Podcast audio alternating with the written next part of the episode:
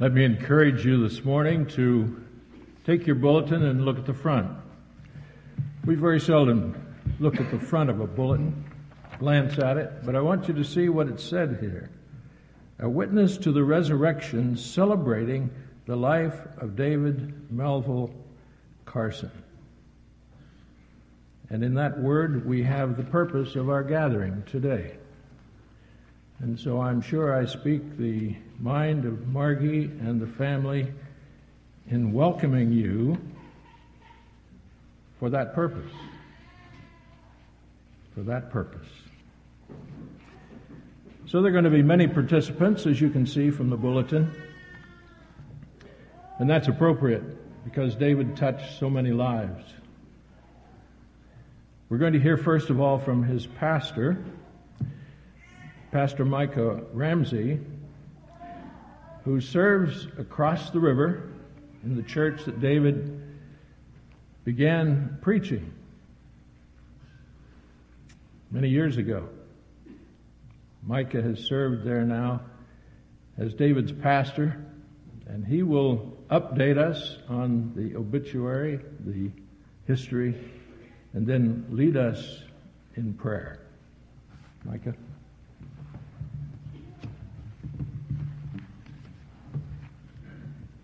David Melville Carson went to be with the Lord on August 5th, 2010, at the Reformed Presbyterian Home in Pittsburgh, Pennsylvania. He was born January 30, 1922, in Sparta, Illinois, to Melville Kennedy and Faith Coleman Carson. And was a teenager, and as a teenager, he moved to Seattle, Washington, a city for which he had a lifelong love. He graduated Phi Beta Kappa from Yale University in 1942 and from the Reformed Presbyterian Theological Seminary in 1945. After seminary, he was ordained to the ministry and installed as pastor of the Eastvale Reformed Presbyterian Church. While pastor, he taught several courses at Geneva College and discovered his calling in teaching.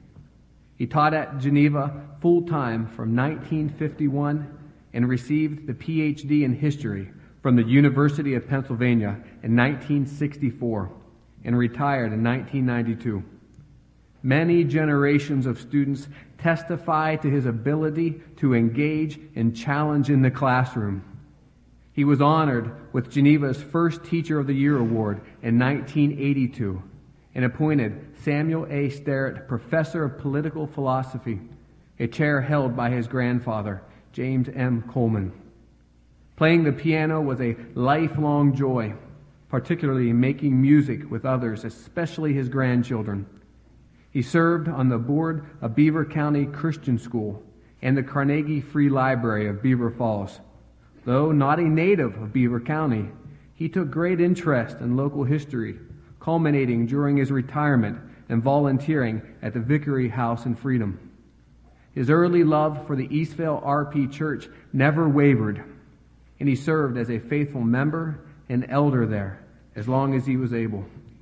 I would add that he was a blessing to the individuals, to the families, to the session, to the congregation, and to the pastors with the wisdom that God had given him.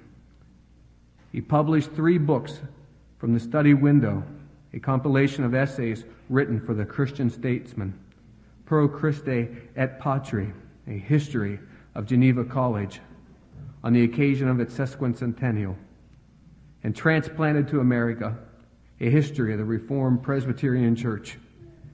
I had to read that book, and when I asked him if he was indeed the author, he said, Yes, sorry about that. After suffering the cruel losses of Alzheimer's, he is now fully restored in the presence of the Savior he loved and served.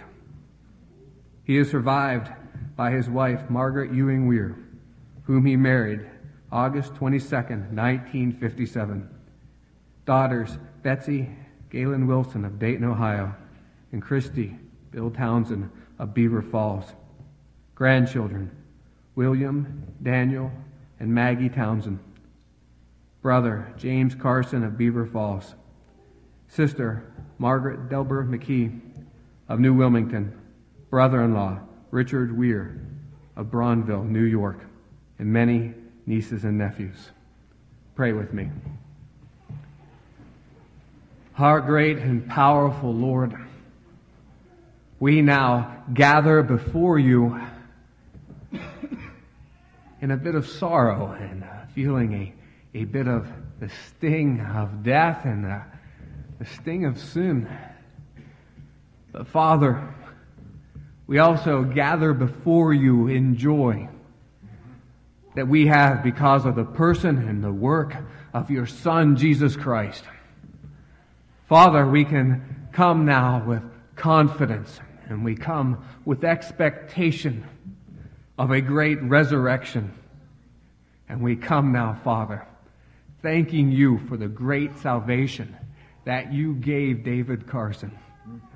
We thank you, Father, for the faith that you gave him and the faith that was evident in his life, evident in his personal relationships with friends and siblings.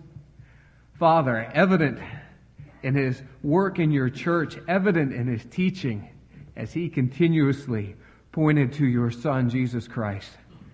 So, Father, with this great evidence, Father, and with absolute trust in your promise, we do rejoice in you. We rejoice in what you have done, and we rejoice in the complete restoration of your servant, David Carson. As we gather now in his memory, as we gather now in our mutual faith and trust in you, to remember all the great and beautiful things that you have done through your servant David. Now, Father, we come to you in the name of your Son, Jesus Christ, in whose name we pray. Amen.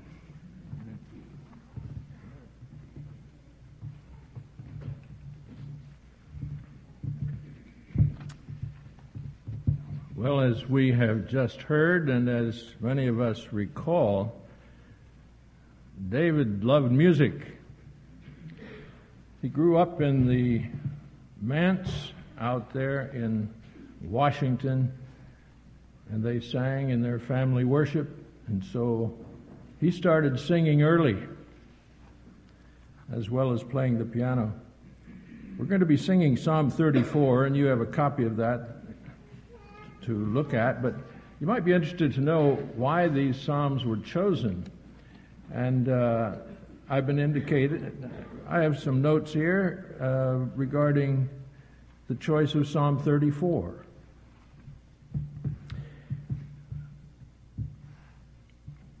Margaret had a childhood friend whose name was Fula.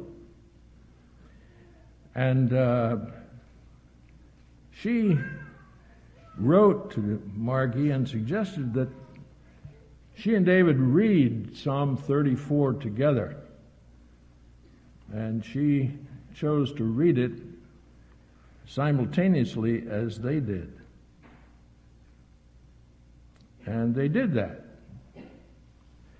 And comfort came to all. And may it come to us as we now sing this song. I suggest that we stand to sing and don't worry about the seats, they will be noisy.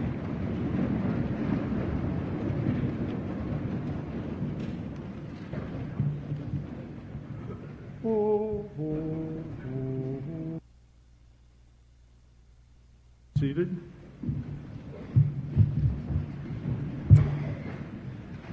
Well, it's appropriate that we hear from a member of the family and a cousin. This is a time to remember, and I'm sure that what these folks will have to say will be quite relevant. So, first of all, we'll listen to Christy Townsend, David's daughter. Christy? And Bill? the backup. Maybe I can beat Murphy's Law. I brought the tissues, and if I have them, maybe I won't need them. Thank you all very much for coming. Dad, you know, would have been very embarrassed by all of this. But we know it really isn't about him, but about celebrating him in thanks to the God who created him and gave him to us for a time. Shortly, you'll hear remarks from my dad's colleagues.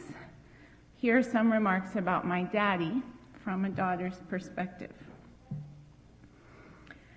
Did you know that if you buy, bury a pile of chocolate chips at the bottom of a bowl of cream of wheat, it makes little girls want to eat all the way to the bottom of the bowl? Dad did. Chocolate chips are a love that Dad and I share. He loved cookies and once said, There's no such thing as a bad cookie. Well, Betsy and I once made a new recipe of molasses cookies. They were awful, really awful. We gave one to Dad to see what he would say, and he said, This is not a cookie.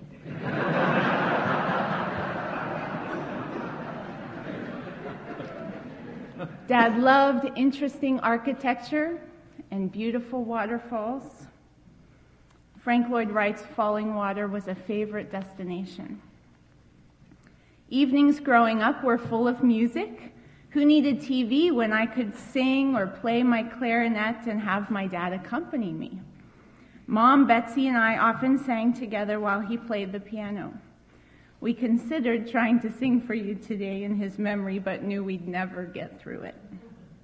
With three women in the house, he would often need a way to communicate to us that it was time to leave to go somewhere. He played the piano. That meant, Dad's ready. If you've ever wondered how to define the word long suffering, just remember Dad dealing with our dog Pepper. The World Book Encyclopedia 1973 edition was common fare at dinner. Somehow, our mealtime conversation often led to some sort of question. Dad would get up from the table and return from the living room with the appropriate volume of the World Book to answer the question. Sometimes this would lead to follow up questions that resulted in more volumes. Some of my childhood friends still teased me about the pile of world books or other reference books that might end up on the floor next to Dad's place at the table. Words were his thing. How patiently he played Scrabble with me, his words being worth 47 points and mine eight. I beat him once, probably in high school. A few years ago, he found the score sheet from that game and gave it to me. George Manor. How I loved to run up the fire escape and climb in the window to his third floor office where it smelled like paper and typewriter ink. He always welcomed me there. When I was about eight years old, Dad was elected to the session of the Eastvale Church. I decided that he didn't have time to fulfill such responsibilities. So I took it upon myself, unbeknownst to Dad, to write a letter to the session informing them that he didn't have time to be an elder. Dad found out, and we cut a deal. He agreed to take me bowling once a month. My dad bowling? David Carson bowling? He did it. I don't remember how long we kept it up, but it was more than a year. Heights. He didn't like them. The summer I was nine, we camped across the country to California for Dad to do research at Huntington Library in Pasadena. Of course, as we traveled across the country, we drove along the famous Trail Ridge Road in Colorado. Betsy and I were oohing and awing at the sights. Mom was driving. Dad was in the front seat staring determinedly at the floor. Dad gave us confidence, not by lectures and pronouncements, but by trusting us. He never doubted that we could accomplish something we set out to do. In discussions, we found ourselves conversing with someone who genuinely respected us as worthy of hearty interaction. At one point, when I was beginning to realize that differing opinions existed as to the relative value of men versus women, I remember him saying something like, Of course, I believe women can be as smart as men. Just look at my wife and daughters. After my first month at the American Studies program, I decided to quit and impulsively took the train home from Washington, D.C. Dad didn't get angry or lecture me. He let me have a fun weekend with my friends who were at Geneva. Then, the evening that I needed to return, we had family worship, and he had us sing part of Psalm 71. For I will go forth in the strength of thee, Jehovah Lord. Thy righteousness and thine alone abroad I will record. How could I stay home after that? He didn't say much. He just drove me to the bus station in Pittsburgh and sent me back. Another time, I charged in, into his office at Ferncliff, full of passion over some issue of doctrine that was causing an uproar in my world. I remember him looking out the window to his left to the, view the campus from his chair and taking a long, sad sigh. I learned from him that there are more commands in the scripture to love than there are to be right. Dad was a natural mediator. I learned from him that not all questions in life have black and white answers. There are always additional perspectives to consider, and refusing to align oneself completely with a particular side can be the result of immense wisdom, strong ethics, and sound biblical understanding. I learned from Dad that the fear of the Lord is the beginning of wisdom. I have two mental pictures of Dad that will stay with me the rest of my life grading papers, the eternal pile of light blue notebooks and poli sci reports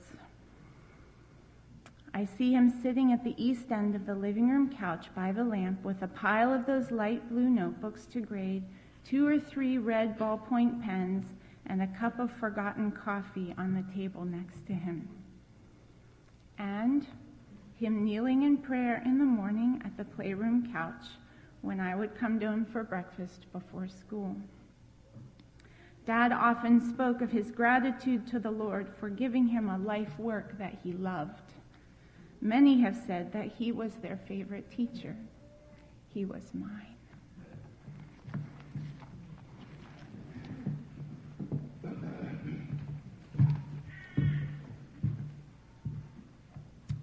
You see in your bulletin that our next person to share is a cousin and also a colleague. He may not tell you this, but he was in the English department here at Geneva starting many years ago and has served faithfully here. And so he knew David very well, both as a colleague and as a cousin. Norman, we're waiting to hear from you. I'm not standing today, but that's not because I don't want to honor David. I have a physical problem that keeps me from standing uh, very steady, so you'll have to excuse that. From God's Word, a proverb. A friend loves at all times, and a brother is born for adversity. How appropriate this statement is as it describes the relationship that existed throughout many years between David Carson and me. Most of you here know that as an only child, adopted into the Carson family, I never had a brother until I discovered my birth family a number of years ago. And therefore, my cousin David took on that role happily. I can't count the number of students, Geneva students, who assumed that this was our true relationship, but seldom did I disabuse them of that error, for in truth I counted David as my brother, not only in Christ, but also in the reality of our physical presence here and now. For a moment, turn with me to the past. We find two Carson brothers, David and Will, farming adjoining farms in southern Illinois. And among their other children, a son in each family. In David's family, Melville. In, Char- in uh, Will's family, Charles. Cousins, but as close as brothers, almost an age, sharing their experiences of college life, of the seminary, and eventually the role of the pastorate in the Reformed Presbyterian Church. And down another generation, a grandson, David, and another grandson, his cousin, myself. Early on, we agreed that we would meet each week to share our concerns and to pray. We met then for several years in the none too hospitable, dank confines of Ferncliff basement. The sharing and praying ranged widely. Our personal lives, our families, the college, its administration, faculty, staff, and in particular our students, many of whom we shared. And we shared a mutual interest in genealogy. Now, the basis for that interest came from a slim volume entitled The Moffats of Ballybay. Ballybay being a small village in County Monaghan, Republic of Ireland. And this book told us much about the root and stock of the Carson family. And then we also found ourselves involved in the history and relationship of literally dozens of families in the Covenanter Church. It's not a matter of gossip, certainly one of interest, for David had at his fingertips an immense store of knowledge of these matters. We shared our interest in cemeteries. For David knew more about more graveyards than anyone I ever knew. And my last quality experience with David occurred a year or so ago when we took him to visit the Jefferson County Cemetery of his McGarry forebears. And it was a joy to witness his evident pleasure in that trip. A constantly fascinating topic was, in David's own words, the ethos of the Reformed Presbyterian Church, so mysterious to many of our fellow faculty members. It was a topic that was admirably suited to David's keen interest in history, a topic not only of great interest to us both, but in truth also a topic which created certain distress in both of us as we saw the church develop over the years. And literature, my field of endeavor at Geneva, was one deeply loved by David as well. And as been mentioned many times already, music in which he reveled.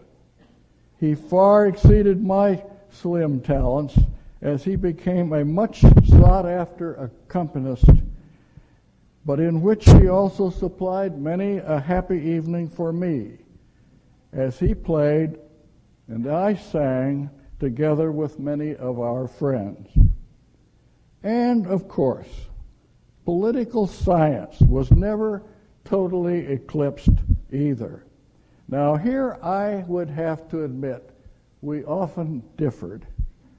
Yet How did he deal with my rock ribbed Kansas conservatism?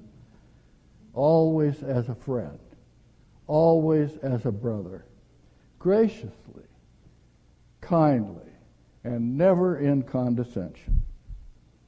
And how true it was that he stood as a brother in our time of deep adversity, for he made sure in those times to pray earnestly with me and for my family, that we might find the healing balm of the Holy Spirit, the great comforter. As the years passed, our relationship continued, although in less abundance. And it was with great regard in more recent years that I came to experience David's strong support and wise counsel as a faithful member of the Eastvale session. So, in reality, my cousin David became throughout these many years my dear friend and, in truth, my brother. Today, a great loss to me,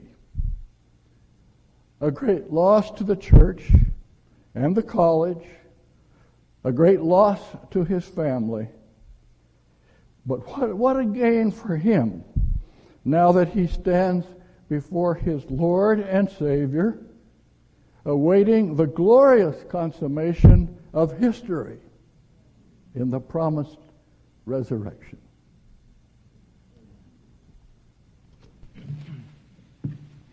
Thank you so much. I promised myself that I wouldn't say some of my own remembrances, but you've triggered one, Norman. When you said that he's gone on, but his work remains. When I got out of the military, and came here as a sophomore not knowing what I was to do. David was my advisor. And I'm where I am to some extent from the counsel he gave me on that day. So some of us live on with that testimony. Now, one of David's favorite Psalms, maybe it was his favorite, it's hard to pick a favorite, Psalm 103, you have it there. Bless the Lord, my soul, my whole heart. Let's sing these four stanzas as uh, Bill Weir, his nephew, whom I failed to introduce, will continue to lead us. Oh, oh, Bless the Lord, my soul, my whole heart,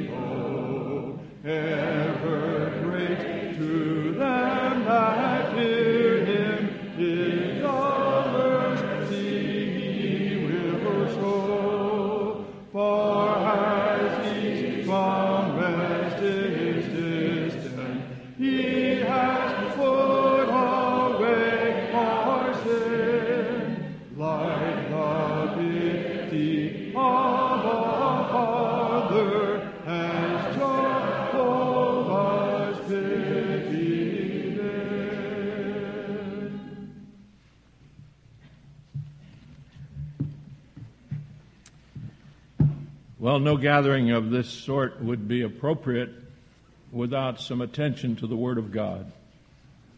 And we're happy to focus our attention now on that Word, being led, first of all, in the reading of that Word by Doug Carson, a nephew of David and Margaret, and then a message from Brother Jim. So we'll wait on you now this time.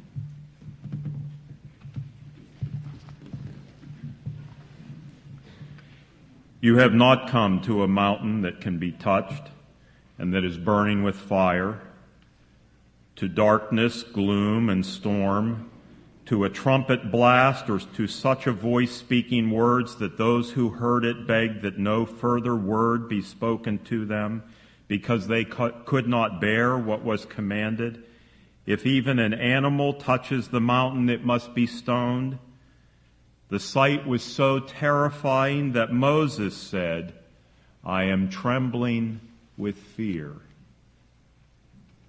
But you have come to Mount Zion, to the heavenly Jerusalem, the city of the living God.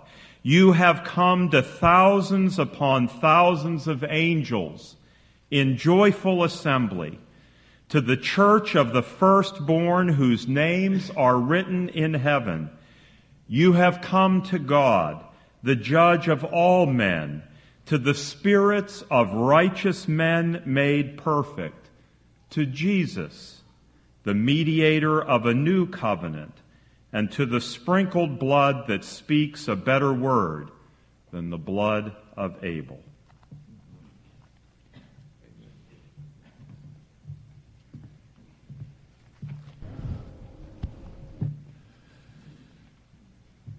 Many of you know the Carson emotional reputation that we have a hard time getting through things. And so some of you may be wondering, along with members of my family, how I was persuaded to be here today on this occasion with this assignment. Well, I have nieces who used some gentle persuasion but I can't blame them because at the bottom line, I said to myself, I really want to do it for him and for them. Now you need to know that David and I were not twins. but we were able to confuse a lot of people along the way. One day, just a few weeks ago, I was visiting David at the RP home. David was going back to his room down one hallway, and I was just around the corner in another hallway. And uh, there was an aide that was pushing a patient in a wheelchair. And she came around the corner and looked at me, and it was a terrified look that came across her face. And she said, I just saw you around the corner. and you weren't dressed like this.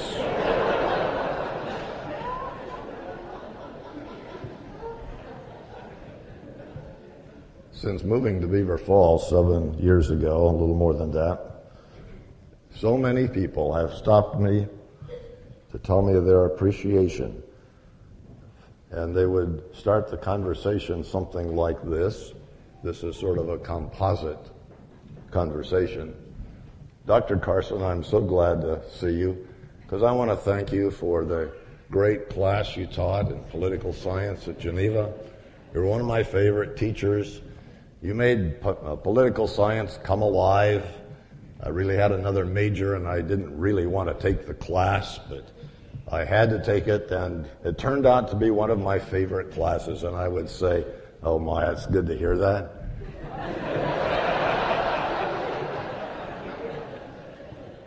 and then of course, in all honesty, I had to say, that's my brother you're speaking about.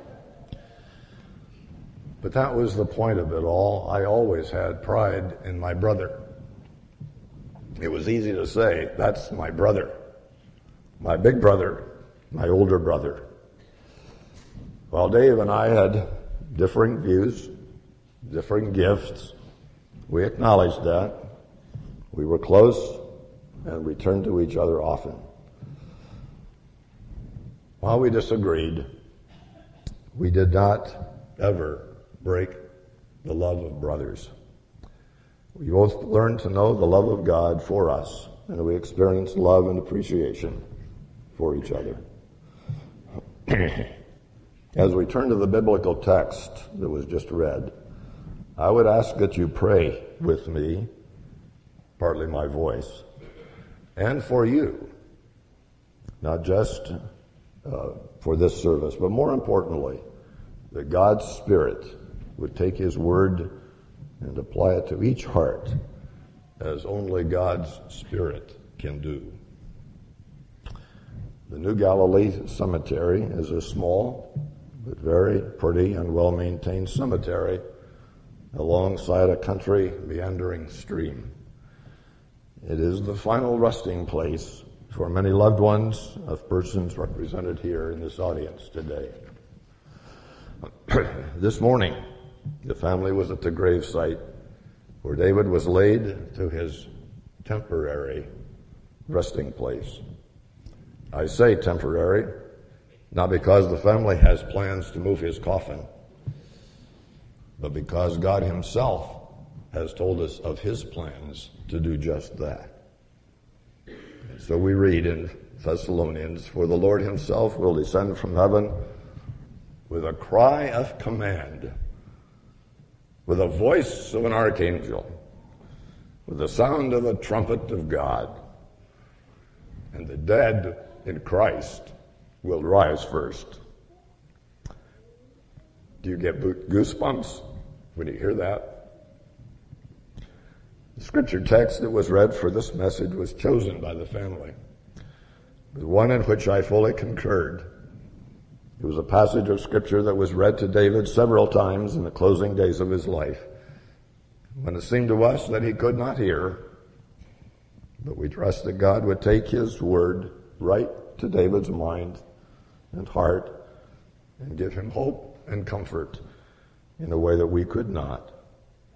This text like so many in Hebrews, brings us right to the heart of the gospel. it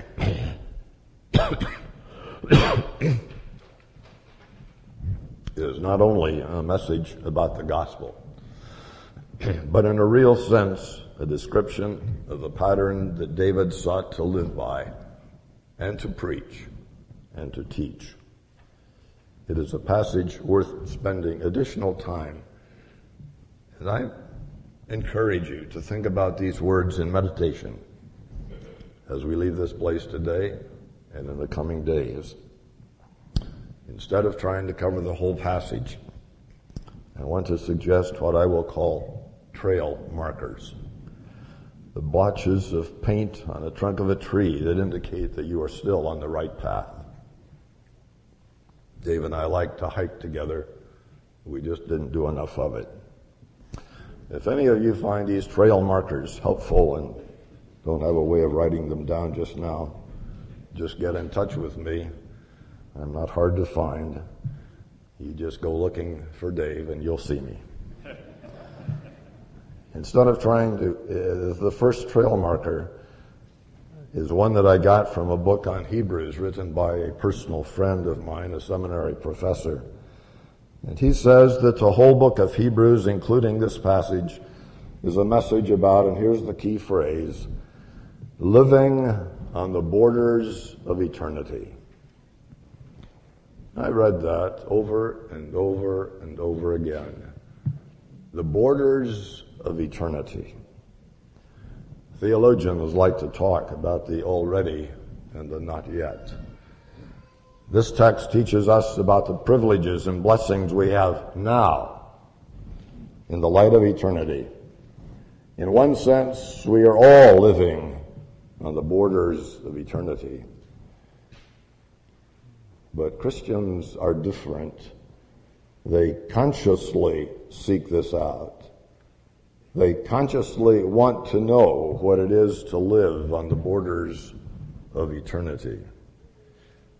What does it mean to be a citizen of some national entity and at the same time have citizenship in heaven?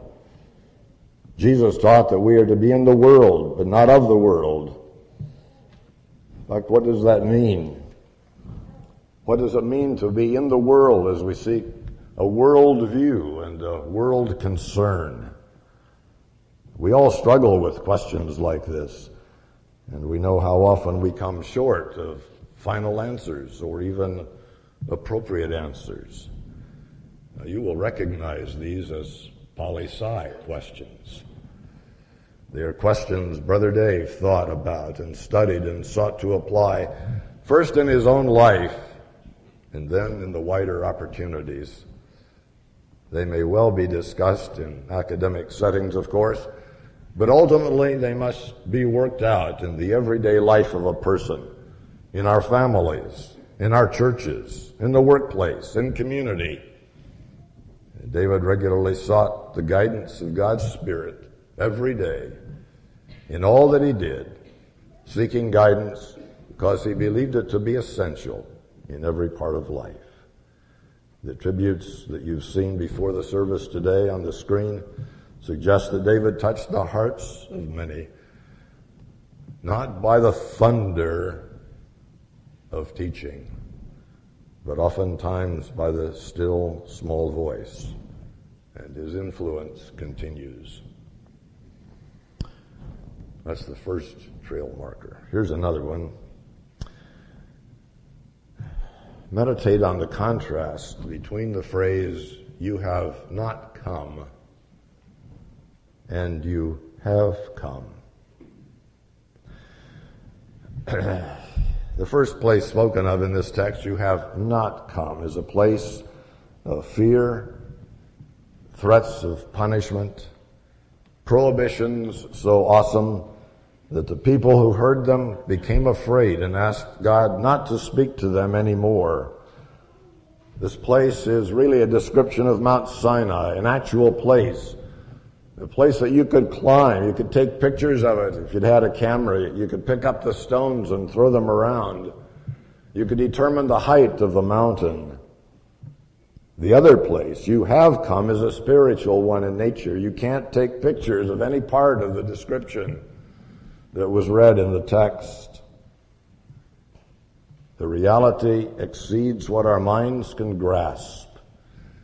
It's like trying to explain or describe the Grand Canyon or Yosemite Valley or the ocean to people who have never seen any of these. They can't imagine it until they see the reality in person. One more thing about the phrase, you have come. It does not say, you will come. It says, you have come. This is the already and the not yet. Meditate on this passage. Meditate on what it tells you, what it tells all of us about what we already possess, even though we are still in this life. And then meditate on the ver- verbal images of what the not yet looks like. It is overwhelming. We possess some of it now. But the reality of it all awaits our crossing the border. If you have been to David's house, perhaps you know the favorite chair by the window that looked out over the trees and on down to the Tower of Old Main. This was a place where David meditated and prayed and thought about the present in the light of eternity. Even as his memory was slipping, he would take me to that window and have me look with him down through the trees to Old Main. He dearly loved that location and the view, but I sometimes wondered if he saw something beyond Old Main.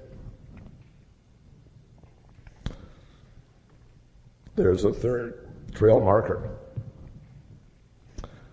It's this meditate on what it teaches us about life in heaven. That is, what are we coming to? You have come. To what have you come? We'll see innumerable angels.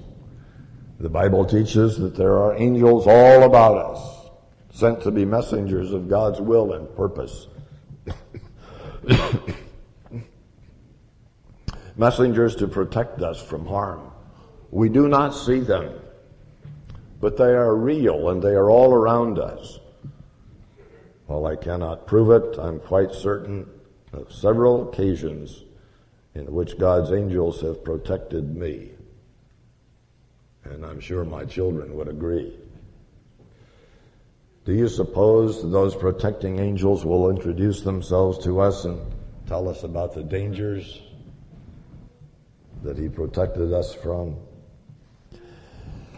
In heaven, we will see them. We will see innumerable angels. So many of them they can't be counted. They're everywhere. In Revelation there is a description, a designation, many angels numbering myriads and thousands of thousands. You see, this is another one of those already but not yet.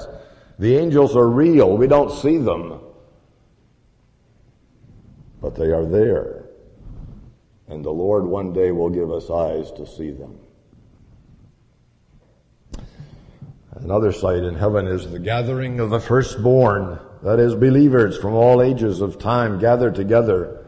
It is so easy to, it is so tempting to speculate about matters the Bible, to which the Bible does not give us any information, but we know from this that there will be an enormous, enormous host of people gathered around the throne. There is another description of these people they're called the spirits of the righteous made perfect. And what benefits do believers receive from Christ at death? The answer is the souls of believers are at their death made perfect in holiness. Perfect. Perfect in holiness. And they immediately pass into glory. Can you, in your most vivid imagination, understand what it would be like to be perfectly holy. I know I'm not, and I don't have much of a clue on what it would really be like to be perfectly holy. And you know that you're not. I know that I'm not. But this is another of those already and yet not yet because the Bible tells us that He looks upon us as the saints, the ones set apart, the ones who are holy.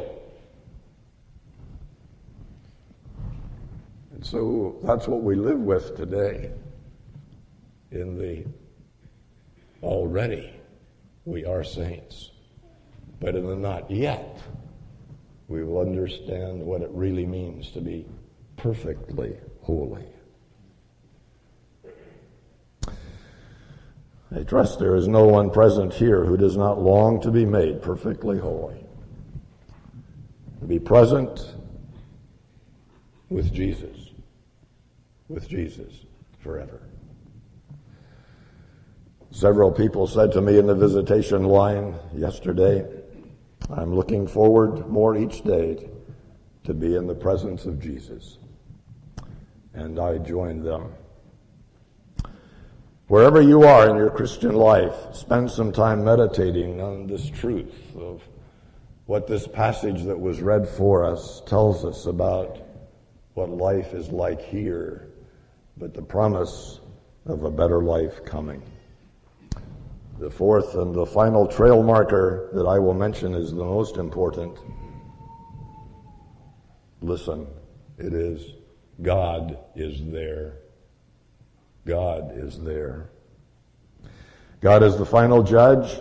Jesus is there and he's the mediator who shed his blood on Calvary's cross because we put him there with our sins. And he bore the penalty that we deserved. In the end, you see, it is not about us. The message of the whole Bible is about Jesus. And Jesus is the subject of this passage. Nothing that we have mentioned thus far would have any meaning at all without Jesus. This service is not about David. Yes, it is a memorial service, but it is really about Jesus. He would not want it to be about him. He would want it to be about his Savior, the Lord Jesus. I suspect that no one present here ever heard David brag about himself or his achievements. Any hands? I didn't think so. It was always about other people, and most of all about Jesus. Nothing that he ever preached or taught was, in his mind, anything other than ultimately pointing to Jesus. So many of the tributes on Geneva's webpage are about how he encouraged others and helped them along the way. For you see, he lived his life on the borders of eternity. And he is now enjoying it and will forever and ever. Now, the whole book of Hebrews is written to a Christian audience and contains warnings and teachings about not losing the way. And therefore, the first application has to be to Christians. Perhaps there are some here who are believers, but perhaps you haven't come as you want to come to this place described in this passage. Perhaps you know that this is a time for you to think seriously about what it really means to live on the borders of eternity. There is, of course, always in the Bible a message to those who have not yet come to the place described in this chapter. To come is a conscious decision, a conscious decision to live and walk with Jesus. There has to be an intentionality about it. Then all the pictures of heaven described here will take on new meaning. They will give hope and confidence for the remainder of your life on earth and on into eternity. Jesus said, Come, come to me, all who labor and are heavy laden and I will give you rest. Take my yoke upon you and learn from me, for I am gentle and lowly in heart, and you will find rest for your souls. For my yoke is easy and my burden is light. The Apostle John, with eyes on the second coming of Jesus, brings the book of Revelation to a close by quoting Jesus, who says, I am coming soon. And we join in John's response, even so come, Lord Jesus. Amen.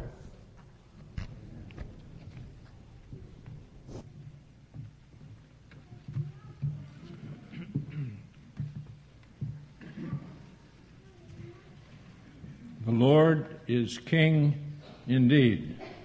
So begins Psalm 99. Some people would put Christ's kingship as the not yet. The Bible puts Jesus' ascension and his seated, being seated at the right hand of God as the already. And he rules as king and he will come as king. We honor him as we sing this psalm. And I suggest that we stand to sing this. 99.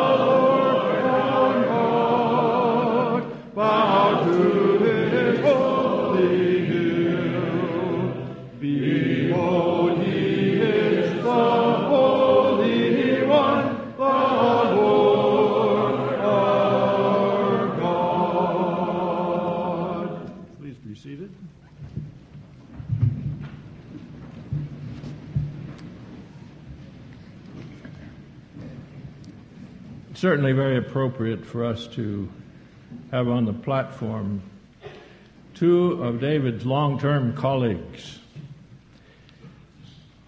They'll speak for themselves, but it's a pleasure to introduce to you Dr. Howard Matson-Bozay and Dr. Ann Payton. They will speak in that order.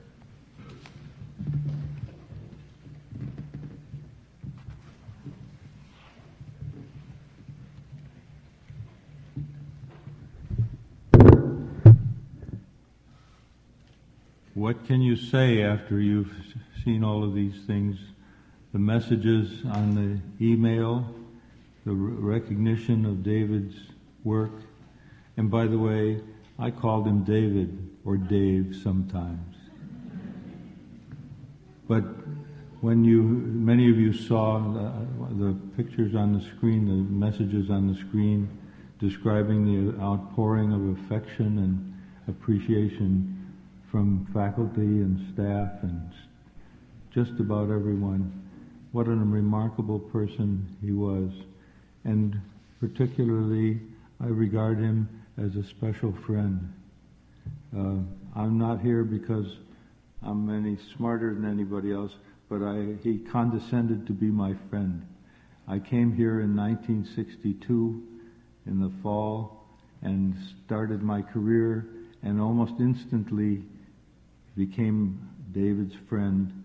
And this was a friendship that went on for years and ran deep.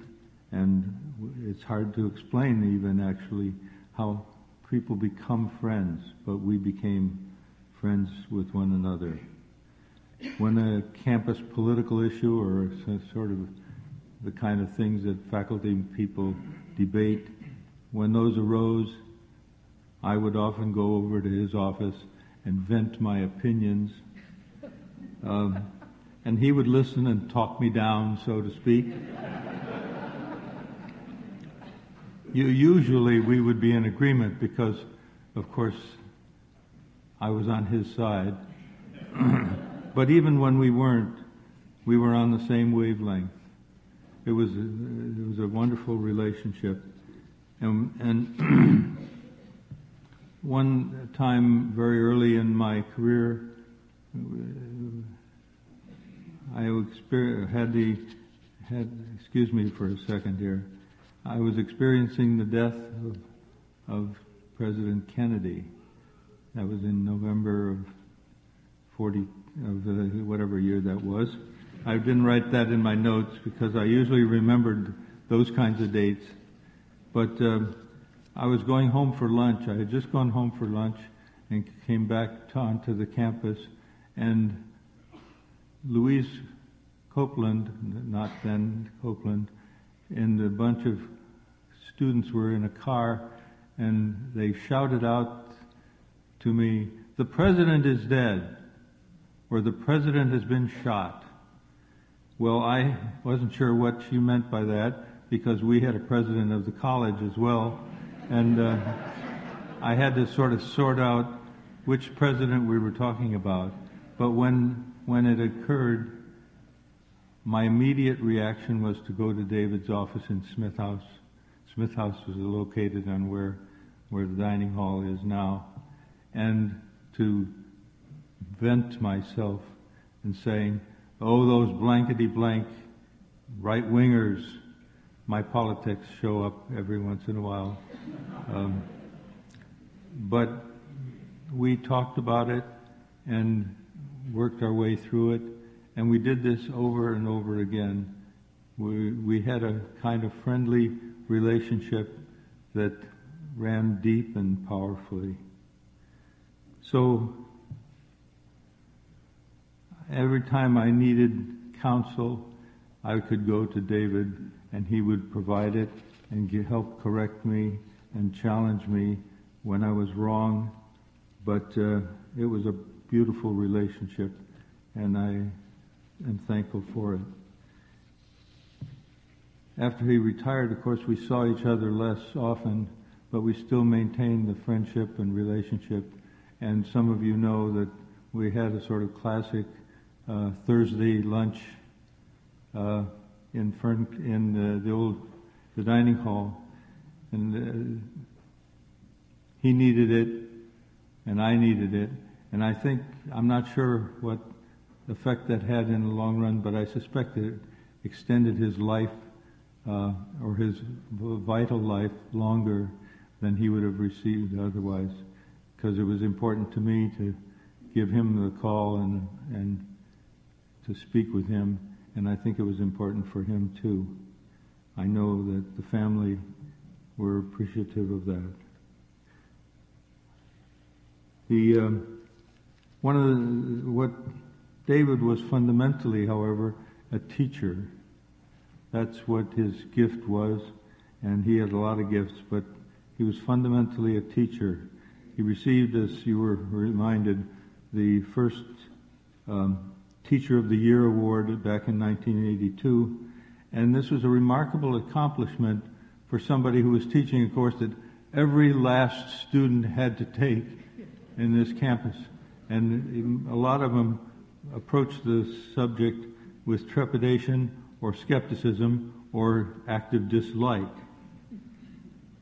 But, but he, he invented the course, great great issues in politics, and he presented that course to every student in a way that and forced them to come to terms with the issues of politics. Politics in David's life, in a certain sense, was everything, or we should say, every everything that he talked about in politics was moral, biblical, religious, powerful times. And many times in this rigorous and demanding course, the students switched from anti- anti- antipathy to enthusiasm. Not all of them. Um, and there were other people who, who uh, continued to be skeptical, but almost everyone who went through this college got an education in that one class, and I'm sure I see several, several of you nodding your heads uh, out there. Uh, one of the reasons he was such a remarkable teacher was his deep respect for people. There was no, there was nobody whom you could get who would be more clear in re, in relating to the people uh, of. Excuse me a second here. Because he responded to the even the stupid questions. He, I think he didn't believe that there was a stupid question, or it was a blank spot in his um, mind. But, but he, he would take a question that seemed stupid to many people and use it to bring new light on the subject and respectfully correct them in ways that were even painless. He didn't even have to put the knife in in the. Uh, okay. So he elicited respect from students, and he gave them respect. He exemplified in many ways a statement by C.S. Lewis, who said, "There are no ordinary people." He believed that everybody had now, he, things weren't always perfect like that. I'm uh, giving you the, the, positive side, and uh, I don't want you to go out here, from here and canonize a saint, especially in a covenanter um, tradition.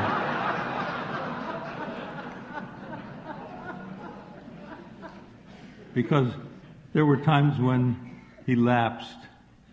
Um, every once in a while he would lose his cool and um, had a class where students were not entirely prepared. And uh, one time, for example, he, uh, or at least one time, more than once, he would take his book, slam it shut, walk out of the room in mid class, and so forth. This happened very seldom, but it just reminded us that that he was an actual person and not a.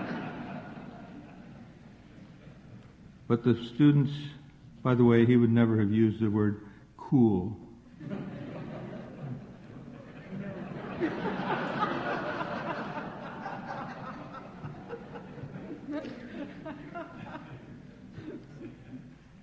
But David was also part of a, a larger entity he was a significant faculty member, and people learned to love and appreciate him. But he was also part of a larger Geneva community, which is a, needs to be reminded. We need to be reminded of. For example, I there are a number of people, some of whom are actually in this audience, who provided what I call ballast from this, this institution. There was a kind of gravitas that David and a number of other people, I won't name them at this point, but who, who helped make this institution what it is. I stand here as somebody who is proud of Geneva College, proud of its faithfulness to the scriptures, proud, proud of its faithfulness to learning and, and care and ma- there are many faculty members gone, who have, some of whom have gone on, and some of whom are still here, who keep the ballast, keeps the ship from t- tipping over. And David was one of those sorts of people.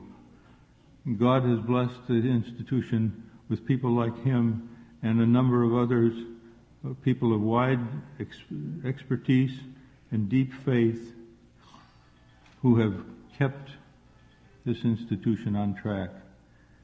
And David was then one of the central figures in this godly group of people who And you, the fact that you're here this evening, this afternoon, what time is it? Um, the fact that you're here indicates your agreement with that kind of statement and those statements that were on the board.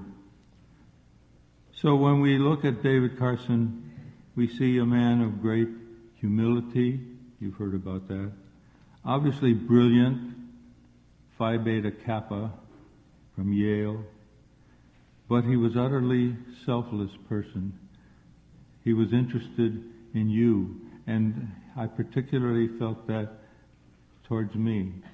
I was a friend, and I was a friend that he benefited very much for. He did not use, he did not despise his gift, nor use it to gain power or wealth, but he used it to stimulate clear thinking and deep understanding of politics and all of life. Students may have, who may have dreaded his course came to appreciate it and appreciate the perspective that Dr. David Carson brought to the subject.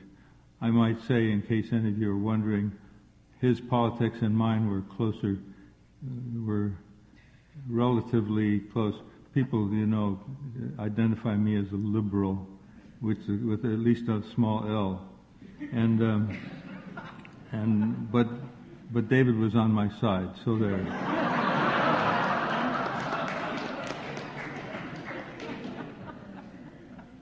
Um, with humor and insight and challenge, he actually made his students think and, in most cases, to love it. David Carson was the very model of a Christian professor and person, and I'm proud to have been his friend. I'll miss him.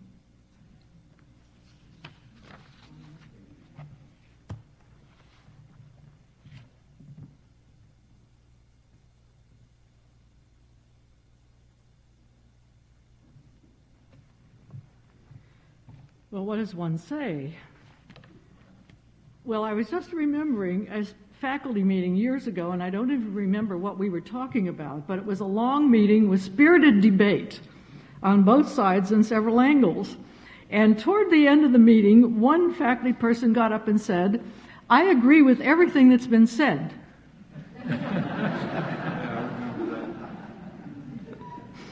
well, that's how I feel right now.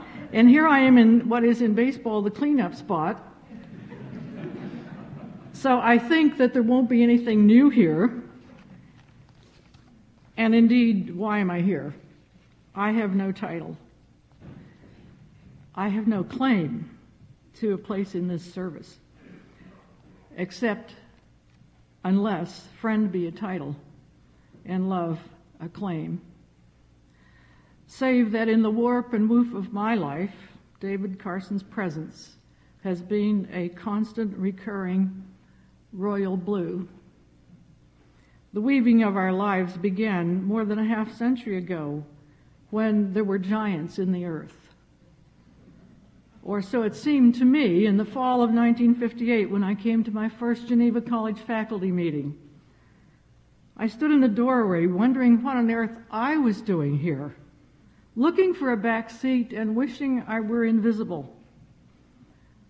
What did I see? David Carson, Norman Carson, Stuart Lee, Willard McMillan, Roy Adams, and others too, of course, but these are they who, for most of the 36 years I was on this faculty, defined Geneva College. For many of you, those may be just names, and so why bring them up? Well, for the same reason that Homer in the Iliad tells us the names of the heroes on those ships. And the biblical history every now and then pauses to give us a list of begats so that we may know where we came from, be inspired by our heroes, and most importantly, remember that in God's history, each of us has a name. How easy it would have been on that fall day in 1958 for David Carson, already a star, to ignore or condescend to a young, no name woman. Well, perhaps not ignore, because Margaret knew me. But from the outside, he welcomed me as an equal in the academy and as a friend. And that acceptance from him made it possible for me to become those very things.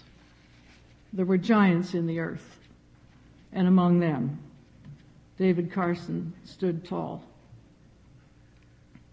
Knowing that David loved literature, I wanted to honor him on this occasion by invoking some famed literary figure of like mind and spirit. So, for inspiration, I went to a David Place, McCartney Library, and I looked at the stained glass windows. Milton's Paradise Lost. Magnificent poetry, cosmic in scope. Yes, that's David. But what about Bunyan's Pilgrim's Progress? Robust prose, a dogged and brave trek through the realities of Christian pilgrimage, the Slough of Despond, Vanity Fair, the Valley of the Shadow of Death. Yes, yes, that was David too. But I think that the writer who most closely approximates the mind and heart, the brilliance and soul of David Carson was John Donne, that famed 17th century preacher and poet, renowned for his ready wit, powerful intellect, vast learning, love of music, and his passionate devotion to Christ. Now that's David. John Donne wrote a hymn which pictures the Christian as a musician summoned to the court of the king. Before entering, he stands at the door and tunes his instrument, rather like Daniel Townsend tuning his violin. Hear the text of Donne's hymn. Since I am coming to that holy room where with thy choir of saints forevermore I shall be made thy music, as I come, I tune the instrument at the door. And what I must do then, think here before. That was David Carson. His whole life tuning up for eternity in the presence of the King. He tuned, as you have heard many times, the strings of intellect and of teaching. He was a master teacher. His name leads all the rest, and rightly so. He created, as you've heard, that Great Issues in Politics course, still the capstone of the core curriculum. Think of it, day after day, year after year, meeting young people with young minds, unformed and uninformed.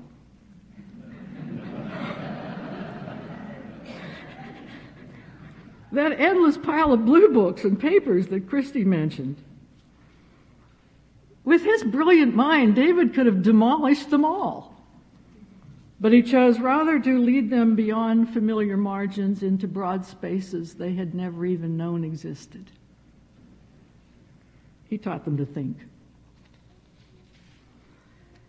We have oft noted Dave's, David's love. It, by the way, it was several years before I could come to bring call him by his first name. I'm with the president on that one. We, all, we have oft noted David's love of music many a time. He sat in this very room, listening appreciatively to student recitals or guest performances. He seldom missed one.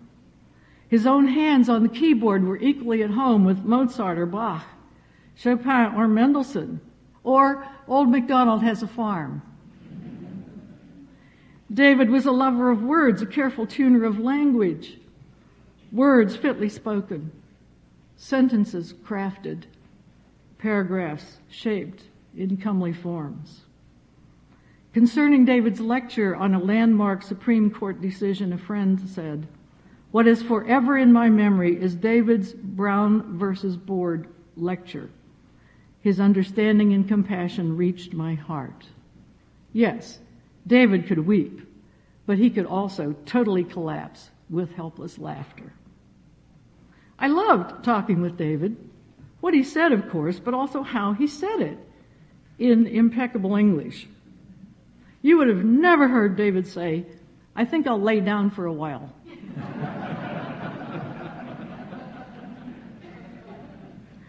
or, God has showered many blessings on my wife and I.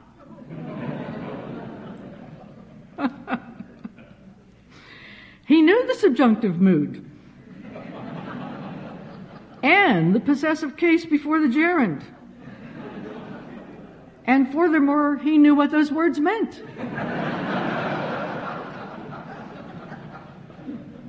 and now only I am left.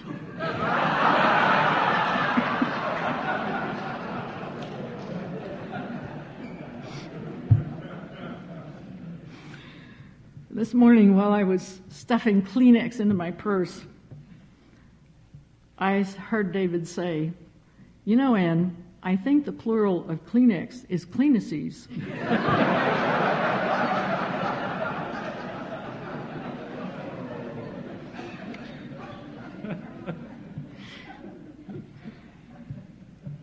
but it wasn't a matter of being pernickety. It was a matter of respect for the language and for the person with whom he spoke. In the same way that long after other men stopped doing so, David stood up when a lady came into the room. That was not a manner, it was a gesture of deep courtesy. Yes, all his life, David Carson was tuning for that day when the king's door would open and he would be welcomed into that company of saints and angels who ever sing praises to God's name. For David, that door opened last Thursday morning and he entered that place John Donne envisions with these words And into that gate they shall enter, and in that house they shall dwell where there shall be no cloud nor sun, no darkness nor dazzling, but one equal light. No noise nor silence, but one equal music. No ends nor beginnings, but one equal eternity.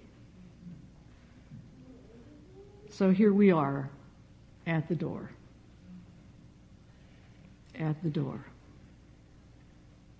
Tuning our instruments. And even at the grave, we sing our song. Hallelujah.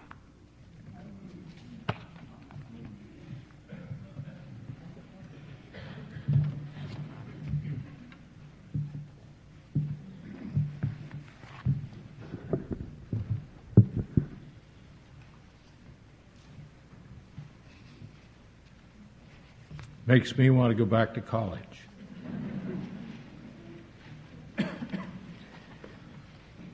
Well, we come to the conclusion of this wonderful time of remembrance and challenge from the Word because we're all living on the border.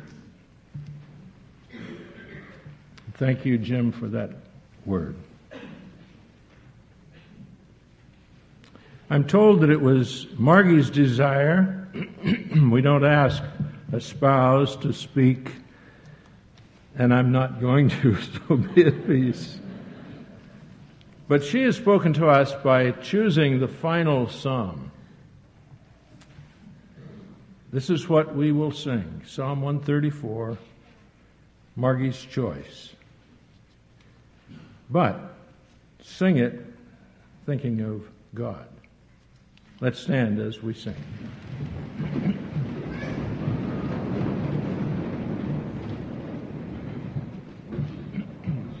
Oh, Blow with praises to Jehovah, blessing everyone aboard. All of you who faithful service to Jehovah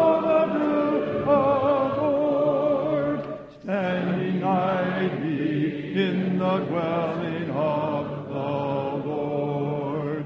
Standing nightly in the dwelling of the Lord.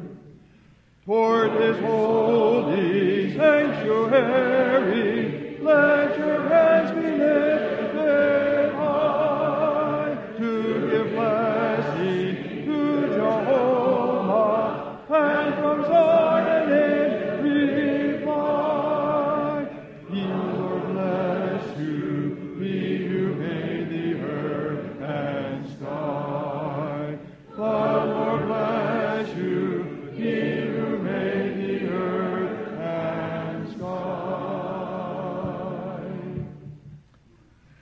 as we conclude in prayer, how would you pray? Take a moment and just speak to Him silently.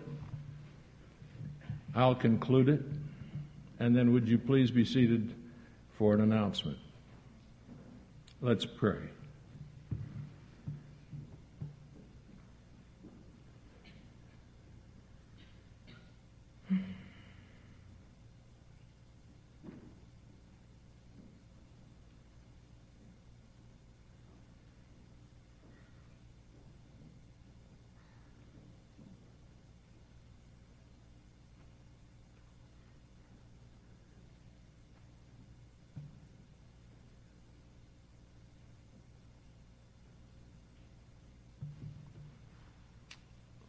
Lord God, Father, Son, and Holy Spirit,